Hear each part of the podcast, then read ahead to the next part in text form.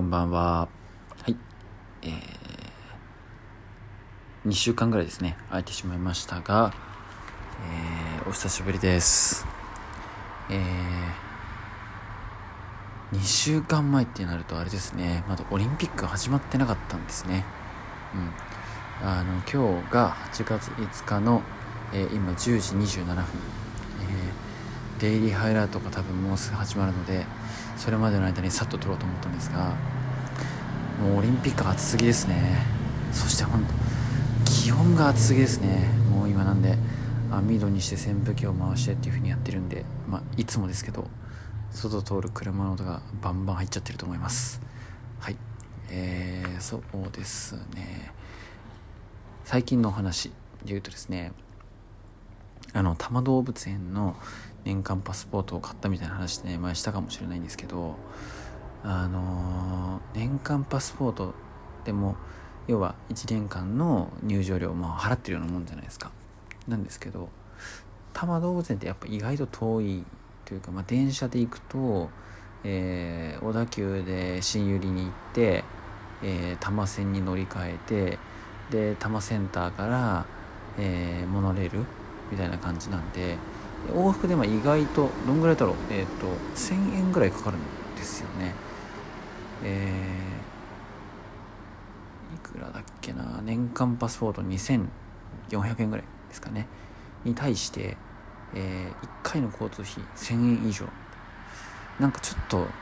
ちょっと悔しいじゃないですか、うん、まあそんなこと言ったらズーラシアとかもそうなんですけどまあそんなことがあるのでちょっとやっぱり自転車で行けないかなみたいなのを考えてたわけですよ。で、えー、ついにね今日初めて自転車で行ってみました。はい。えー、片道2 5キロなんで往復5 0キロ。はい。ま辛いっすね。行けなくはないんですけどなかなか辛いなっていうのが、はい、行ってみての感想でした。あのー、でまあね辛かったんですけど、えー、僕その中でねあの今日一応皆さんにお勧めしたいのは多摩動物園に自転車で行ってくださいねってことではないんですけどあの Google マップ Google マップで道順を調べたんですね。であの Google マップって今その経路検索だと自転車も選べるのって皆さん知ってますかね、うん、で僕で今日初めてあの発見したんですけどその自転車の経路計測の時あの検索の時にあの上りと下りだから累積標高っていうのかな？な要は上りが何メートル分で下りが何メートル分までありますみたいなのが出てくるんですよ。で僕の感覚ではやっぱ川沿いに行った方が平らだろみたいな思ってたんですけどそれのルートだと上り80下り350みたいなだったのが